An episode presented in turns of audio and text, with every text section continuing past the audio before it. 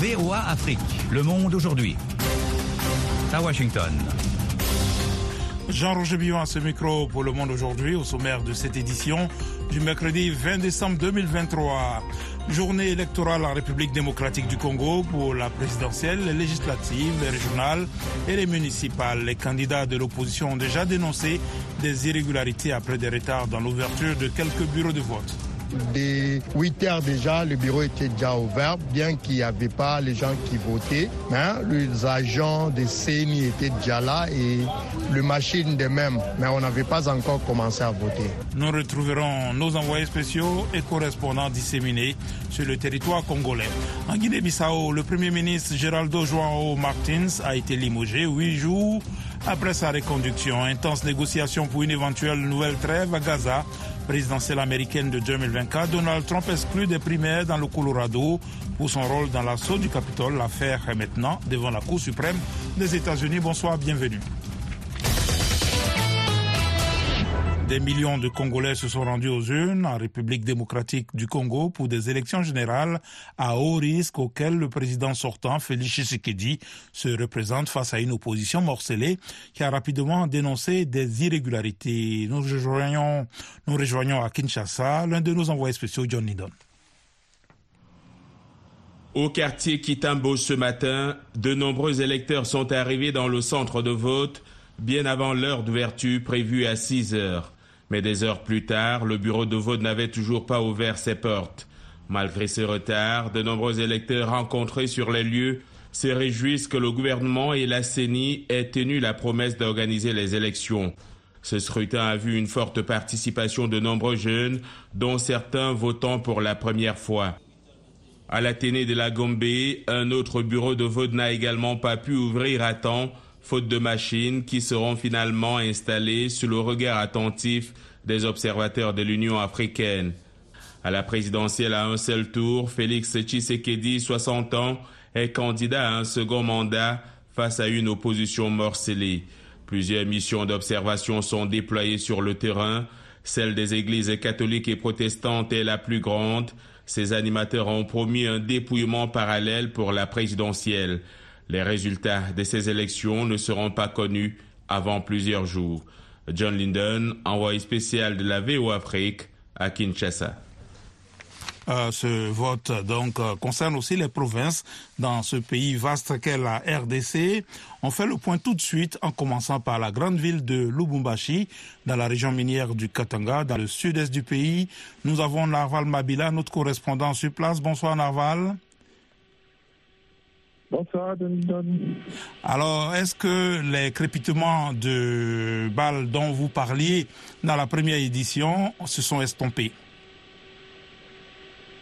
Oui, ça s'est estompé. Euh, L'armée est intervenue euh, pour maîtriser du fait que euh, déjà les électeurs s'étaient révoltés, du fait qu'il n'y avait plus de machines, les, les batteries lobat. Et euh, cela, ça a poussé euh, aux électeurs débrûler les pneus, de bloquer la, euh, la route. C'est une très très grande route qui mène jusque vers la Zambie, la route Kassenga. Et c'était à l'école Saint-François. C'est grâce à l'armée qu'on a pu rétablir l'ordre. Maintenant, ils ont repris les votes. Et donc, comment se sont passées les, les opérations de vote toute la journée? Mais dans l'ensemble, euh, bon, il y avait un engouement. Il y a bon ceux-là qui, euh, qui étaient là tôt le matin, vers 4 heures, et d'autres 5 heures. Mais bon, les bureaux, certains bureaux de vote sont ouverts un peu plus tôt, les autres euh, un peu plus tard, les autres vers 11 heures. Et euh, les machines ont causé beaucoup de problèmes. Sur le plan organisationnel, c'est les quoi qu'il y a eu euh, en, cette qui concerne ces élections, ces votes. Et euh, jusque maintenant, là, il y a d'autres qui continuent, qui continuent à chercher à voter, mais bon, et d'autres qui veulent fermer. Même certains témoins, on leur a refusé euh, dans d'autres bureaux de, de, voter parce que sur les listes, ça, ça, ça, ça cause encore des petits problèmes. Euh, et d'autres qui sont entrés à la maison sans voter.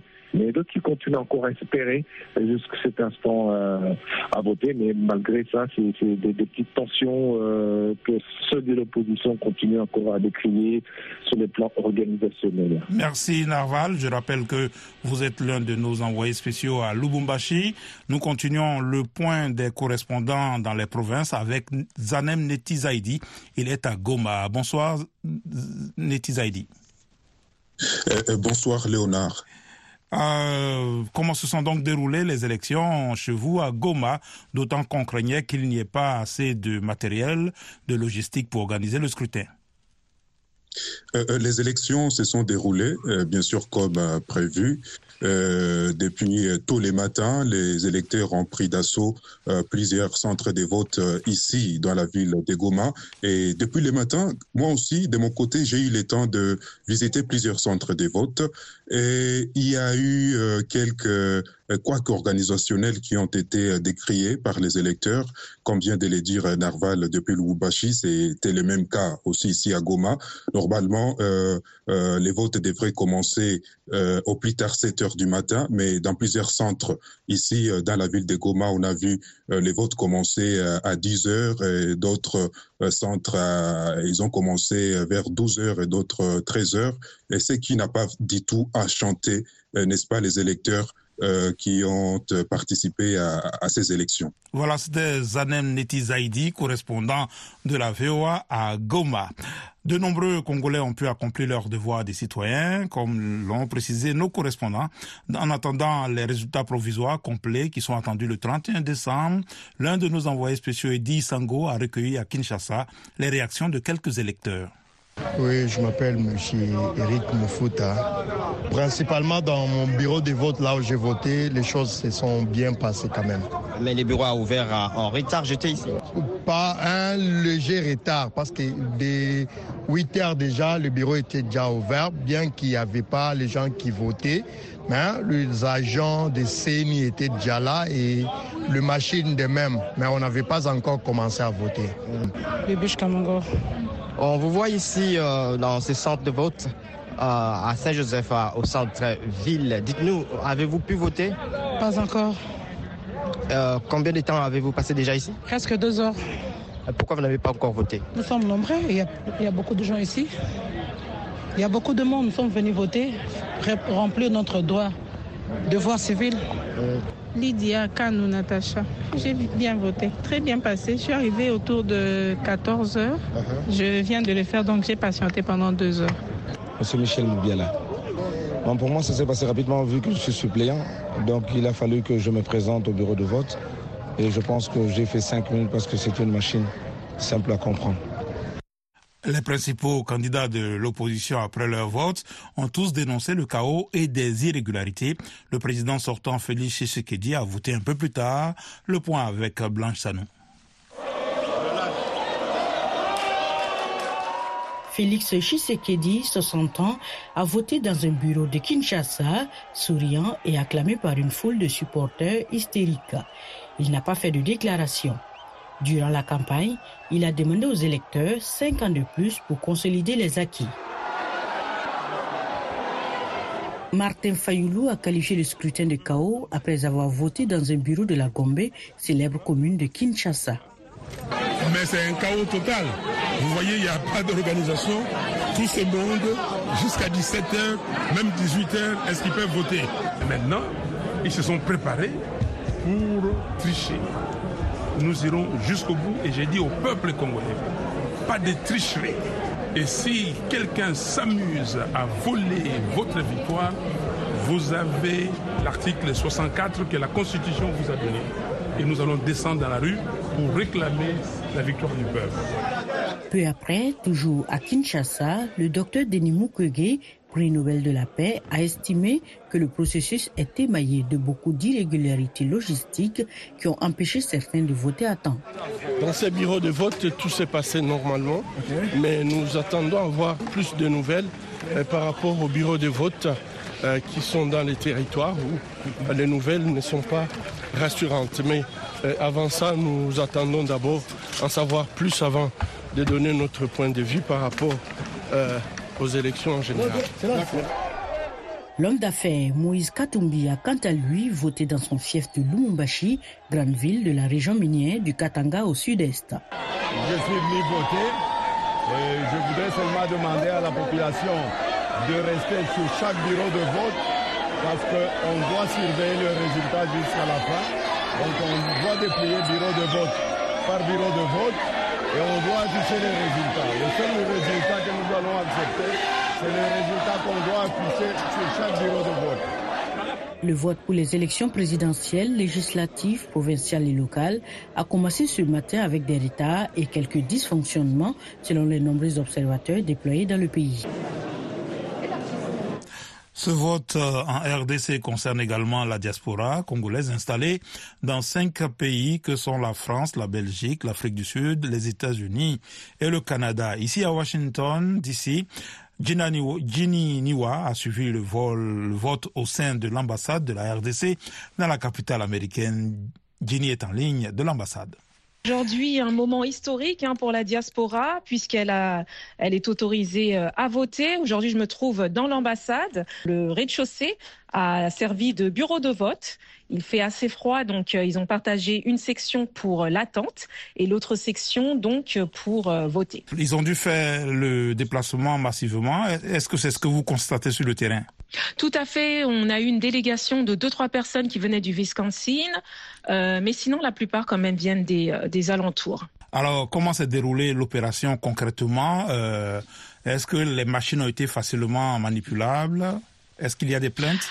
Alors pas de plainte en ce qui concerne les machines. Euh, les instructions sont notamment euh, bien données par un président qui se trouve dans une euh, des sections où on explique comment voter, comment la machine, comment on peut placer ses votes dans la machine grâce à la photo des présidents, vu que la diaspora ne peut uniquement voter pour les présidentielles.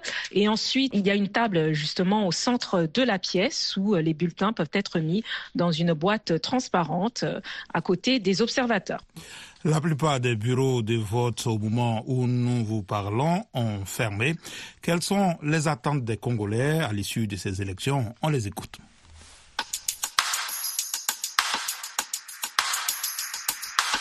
Moi, c'est M. Chikoudoumounan Kachama Fabien. Je suis né à Lubumbashi. J'ai 35 ans et je suis médecin de la République démocratique du Congo. Les trois principales choses que nous attendons du futur président, nous avons le rajeunissement de la classe politique, le social, l'amélioration du social et puis la sécurité. Ces attentes, une fois réalisées, ça va permettre au pays de se décoller. Un pays en guerre ne peut, jamais se décoller, ni se développer. Ça fait plus de 20 ans que l'Est est en souffrance de guerre. Nous attendons de ce président d'améliorer ses conditions de vie dans ce coin-là. Nous sommes un grand pays et dans ce pays, c'est un coin manque d'eau potable, manque quoi se nourrir, manque d'hôpitaux, manque de routes, de, de, secteurs agricoles. Les changements de la classe politique. Il y a eu trop de détournements dans ces pays. Des années, des années, il n'y a que des détournements. Comment un pays va se développer tant qu'il y a des détournements? Un Congo, sous la direction d'un président qui répond aux attentes de sa population, sera un Congo meilleur. Un Congo uni, un Congo prospère. Un Congo qui sera envié par tout le monde. Parce que nous sommes bénis par Dieu, par les sols, les sous-sols et les, sols. Le message que je lance au futur président, qu'il soit un président qui réponde aux attentes et qui a l'écoute de sa population. Un président dire avec ses collaborateurs. Un président dire en prise de décision. Un président digne de son rang. Un président que tout le monde espère voir. Un président qui sera l'espoir de sa population. Un président qui va, laisser des, qui va des traces dans ces pays. Voilà, le reste dans l'actualité. Le président de la Guinée-Bissau, Oumarou Sissoko Ambalo, a limogé ce mercredi le premier ministre Gérald de Joao Martins, qu'il avait reconduit dans ses fonctions il y a huit jours, après la dissolution de l'Assemblée nationale et des heures qu'il avait qualifié de tentative de coup d'État. Monsieur Martins a aussitôt été remplacé par Rui Duarte Barros, nommé chef du gouvernement selon un décret présidentiel.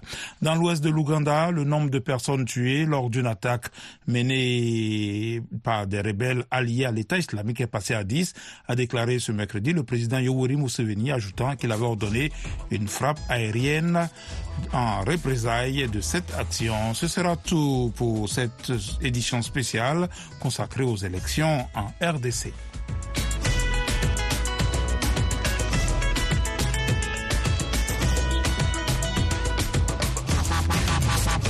Le Monde aujourd'hui, VOA Afrique.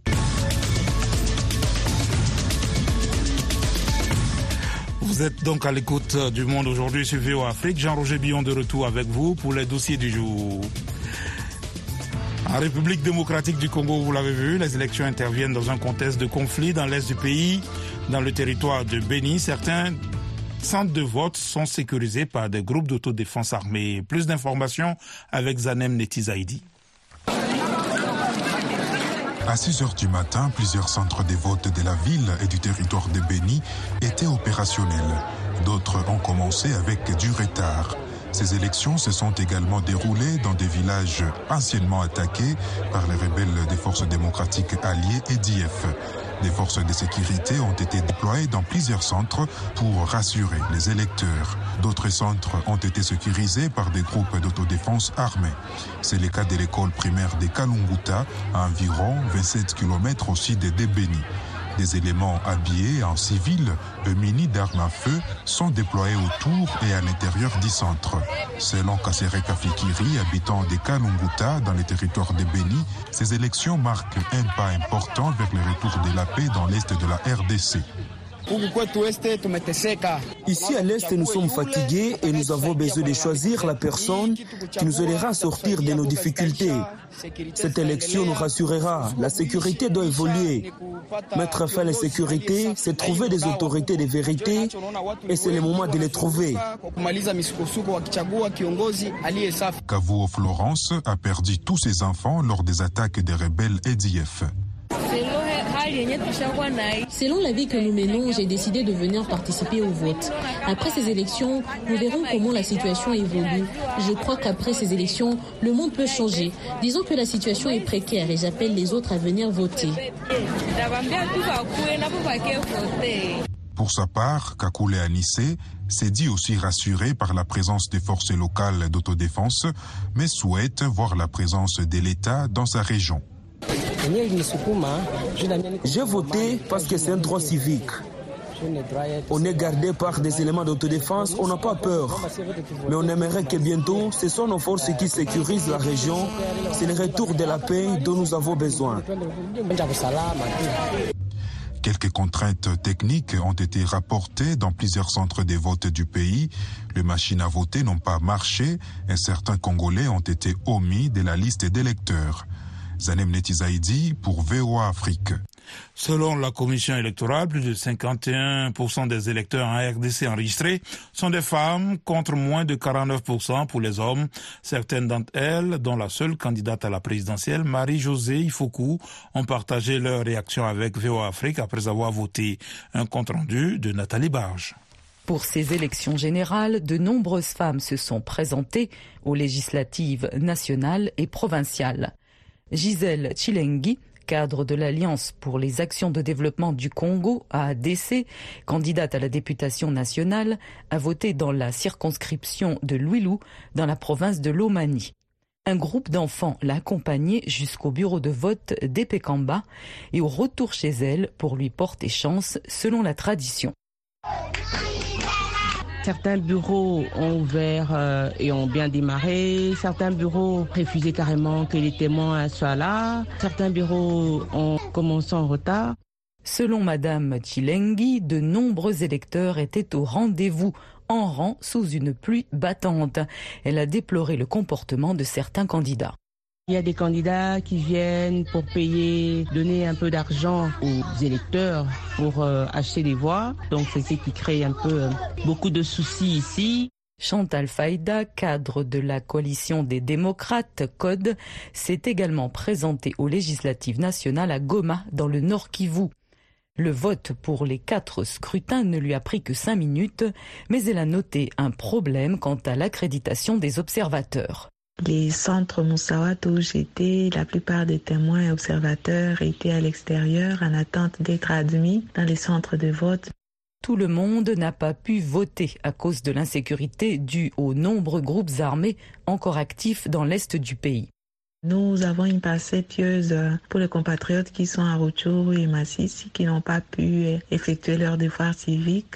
La seule femme candidate à la présidentielle, Marie-Josée Ifoku, a été bloquée par des agents de l'ordre devant le bureau de vote de ma campagne à Kinshasa. Elle s'est alors rendue à Kitambo pour glisser son bulletin dans celui de l'école Kilimani. Nous avons été votés euh, dans un désordre organisé par la CENI. Je pense que c'était prévisible, nous l'avons prévenu. Nous avons compris que la CENI n'était pas prête. Bon, malheureusement, personne euh, n'a prêté attention à cela. Et ce qui se passe, il fallait s'y attendre. Les partis qui ont présenté au moins 50% de femmes sur leur liste électorale ont été exemptés de caution. Plusieurs ont gagné ce pari, dont l'Alliance ADC, dirigée par Adel Kabena, classée parmi les regroupements politiques qui ont aligné un très grand nombre de candidates aux législatives nationales et provinciales. Dans Washington Forum cette semaine, zoom sur les élections générales en RDC. Plus de 44 millions d'électeurs sont appelés aux urnes ce mercredi pour élire leur président leurs députés nationaux et provinciaux ainsi que leurs conseillers communaux. Félix Tshisekedi brique en second mandat face à 18 autres candidats. Un scrutin crucial pour ce vaste pays dont la partie orientale est en proie à plusieurs conflits armés et qui se tient au moment où le gouvernement a annoncé un calendrier de retrait de la MONUSCO. Quel bilan tiré de la campagne et des élections? Quelle priorité pour le prochain quinquennat? Rendez-vous ce jeudi à 19h temps universel sur VOA Afrique et voaafrique.com en rediffusion samedi et dimanche. Au Tchad, le gouvernement de transition a mis ses menaces à exécution. Il a suspendu les salaires du mois de décembre de quelques enseignants grévistes des grands lycées et les membres du comité de crise ayant appelé à la grève. Une situation qui met en colère les enseignants victimes de cette décision. Ils n'entendent pas céder à la menace et à l'intimidation. André Kodmajinga, correspondant de VOA Afrique, fait le point à N'Djamena. Plus de 600 enseignants n'auront pas la possibilité de faire des cadeaux à leurs enfants en ces fêtes de Noël et de Nouvel An. Leurs salaires sont suspendus pour une grève qui, selon le gouvernement, est illégale. Mais pour beaucoup d'enseignants, cette décision prise à la veille du réveillon et de la Saint-Sylvestre est antisociale et dénote la mauvaise foi des autorités de transition. Le gouvernement de ce pays a toujours tendance à confondre vitesse et précipitation. Dès lors que les textes sont en relecture, on ne peut pas imaginer suspendre abusivement le salaire des fonctionnaires. On considère cet acte comme un acte criminel social. Moi, je dirais que c'est un sabotage. Le Premier ministre est en train de saboter la politique du président. Nous sommes en décembre, c'est la fête des enfants, on coupe le salaire des parents. Hein? Ah, c'est terrible ça. Franchement, c'est interpeller le président directement. Il doit se lever et agir en tant que père de la nation. Nous sommes gérés par des gens irresponsables. À chaque fois qu'ils sont en position de faiblesse, ils doivent toujours créer une situation pour retarder ces pays. Contacté par VOA Afrique, le porte-parole de la primature ne souhaite pas se prononcer sur cette situation. Les autorités du ministère de l'Éducation nationale, quant à eux, restent indifférents aux cris des enseignants alors que les enfants sont à la maison depuis deux mois. Pour certains enseignants, la suspension de salaire n'entame en rien leur détermination dans une lutte, il y a aussi un prix à payer et nous nous sommes préparés pour ça et la grève va continuer. Parce qu'ils disent, si on arrive à couper les salaires de quelques enseignants des grands lycées, ça va amener ces grands lycées à reprendre et si ces grands lycées reprennent, c'est que tout le chat va reprendre aussi le cours. Mais là, ils ont tiré à terre. Couper les salaires, c'est ce que Déby nous a déjà fait en 2017. Donc c'est pas étrange pour nous. Ce n'est même pas le gouvernement, c'est le bureau de CHU là, qui a fait comprendre au gouvernement que les enseignants là, il suffit seulement de menacer leur salaire, ils vont reprendre. Mais selon les sources proches du syndicat des enseignants du Tchad contesté par la base, c'est une démission de ces enseignants puisque ces débrayages ne respectent pas la législation du travail. La même source indique que cette crise est montée de toutes pièces par le gouvernement lui-même pour déstabiliser le SET. Je pense que le gouvernement ne sait pas ce qu'il veut. Somme toute, il a créé des problèmes de telle sorte qu'il n'a plus d'interlocuteurs. Mais avec qui exactement le gouvernement veut discuter pour régler le problème. Le problème est là. Barca Michel, secrétaire général du SINAPET, le syndicat national des professionnels de l'éducation du Tchad. Pour lui, le gouvernement a fait du pilotage à vue. Il pense que la solution, c'est de punir les enseignants de cette manière-là, tout en oubliant que le salaire est sacré. Hein. Couper le salaire des gens et mettre ces gens en difficulté. Et en même temps, créer des troubles parmi les travailleurs. Et je crois que ça, c'est très dangereux. Le salaire, c'est pas l'enseignant seulement, c'est sa famille. La légitimité de la grève vient du fait que les gens se sont retrouvés sans salaire. Comment voulez-vous qu'ils réagissent? Entre-temps, le comité de crise qualifie cet acte de cruel et inhumain et n'entend pas courber les chines. Il maintient son mot d'ordre de grève sèche et limité sur toute l'étendue du territoire jusqu'à satisfaction totale de ses revendications. André Kordomadjingar N'Djamena pour VOA Afrique. VOA Afrique, Jamena, c'est 93.1 FM au Tchad. Ici aux États-Unis, la Cour suprême du Colorado a déclaré hier Donald Trump inéligible à la présidence en raison de ses agissements lors de l'assaut du Capitole. La décision qui ne s'applique qu'au scrutin primaire du Colorado a suscité une condamnation immédiate de la part des républicains de tous bords. Tous les regards sont maintenant tournés vers la Cour suprême américaine. Nani Talani s'est entretenu avec le professeur Mohamed Mbodj, enseignant d'histoire à Manhattan College à New York. Trump est en tête des sondages des votants républicains, des électeurs républicains. Donc, s'il ne peut pas être candidat, il va falloir trouver un autre candidat. Il va falloir se mobiliser pour cet autre candidat. Et il est évident que ce n'est pas facile à ce moment-ci pour certains donc de changer de cheval au milieu du guet, comme on dit. Mais d'autre façon aussi, le Parti républicain ayant supporté Donald Trump peut être accusé d'avoir supporté un insurrectionniste et donc ça va prêter le flanc à des attaques par les démocrates, déclarant illégitime une grande partie des candidats républicains, surtout ceux qui ont soutenu Trump jusqu'au bout. Donc, en fait, ce que ça signifie, c'est que Trump ne peut pas être élu, n'est pas éligible, et donc s'il n'est pas éligible, il ne peut pas être élu. Même si l'inéligibilité ne concerne qu'un seul État si ça concerne un seul État, on entre dans un vide juridique euh, extraordinaire. Comment peut-on être élu en ayant été déclaré euh, incompétent pour être candidat dans un État? Je crois que le cas ne s'est jamais produit. Il y a certainement des gens qui sont candidats dans certains États et qui ne le sont pas dans d'autres États. Ça, c'est possible. Mais néanmoins, ça fait, ça fait ombre, ça fait tâche. Et techniquement, certainement, il peut toujours briguer si ça s'arrête au Colorado.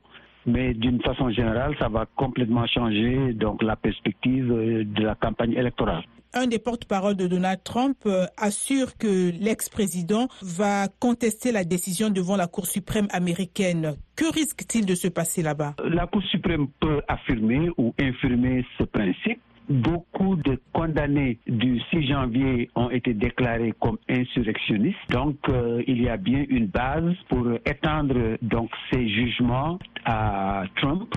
Lui-même, il a été euh, impliqué dans certains États pour euh, avoir été celui qui a donné l'ordre de marcher sur le Capitole.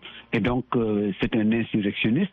Mais ces jugements sont toujours dans le processus. Donc, mais si la Cour suprême décide que effectivement le 14e amendement peut s'appliquer ici en fonction des condamnations déjà avérées des partisans de Trump qui tous ont dit qu'ils sont allés assaillir le Capitole sous ses ordres, à ce moment-là, donc en est fini de ses chances d'être candidat. Mais beaucoup d'observateurs pensent que la Cour suprême ne va pas aller aussi loin, surtout que individuellement, Trump lui-même n'a pas encore été jugé et condamné comme insurrectionniste, mais seulement, disons, ses supporters.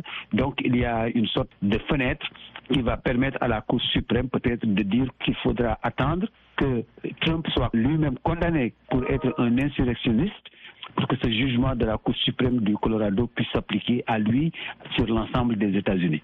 Professeur Mohamed Mboj, enseignant d'histoire à Manhattan College à New York. En plus de nos programmes sur FM et ondes courtes, VOA Afrique est en votre compagnie 24 heures sur 24 sur Internet.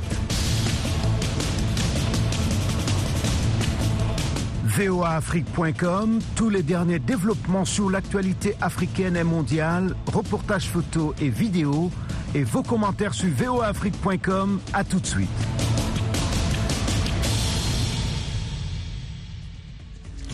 Le monde aujourd'hui, c'est la fin de cette édition. Merci de l'avoir suivi. Jean-Roger Bion à ce micro à la mise en onde. Georges Léonard Sagno. Un grand merci à la rédaction et à toute l'équipe de production. Rendez-vous sur notre site internet voafrique.com et nos pages Facebook, YouTube, Twitter et Instagram pour un suivi de l'actualité 24 heures sur 24. Je vous souhaite une excellente soirée à l'écoute de nos programmes.